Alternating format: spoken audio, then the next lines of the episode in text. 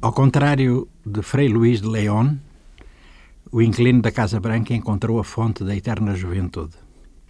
Sinto-me como tivesse menos 20 anos, afirmou.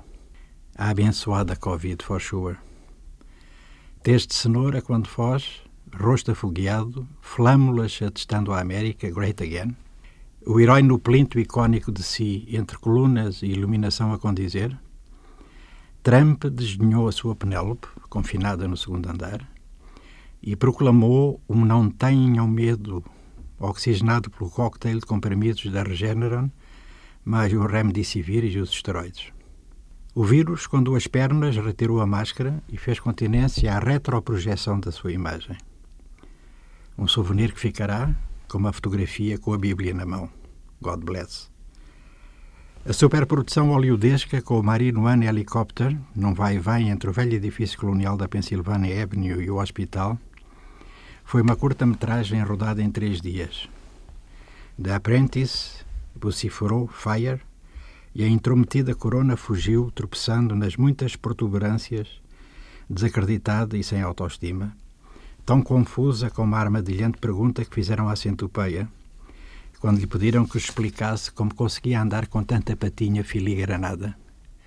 Coitadinha que só de pensar logo tropegou. Abstenho-me de considerações epidemiológicas, árduas reflexões biopolíticas.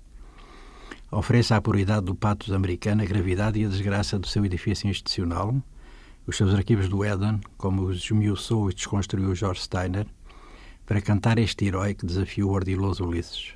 Proclamo que é de pasmar. Com os cavalos republicanos na balaustrada do Senado, este Calígula compósito ficará um momento Cinéfilo, critico a falta de banda sonora no reality show desta primeira semana de outubro. O rotor do helicóptero é de mau gosto. A cavalgada das Valquírias ofenderia a Stormy Daniels. O afoito e supermacho Trump sofre do complexo de Evita. Essa é que é essa. Don't Cry for Me, Argentina. Com a alteração do nome, ficaria muito bem. Não quero ofender Andrew Lloyd Wright, mas a melodia é um must, e ele é ela, ou assim.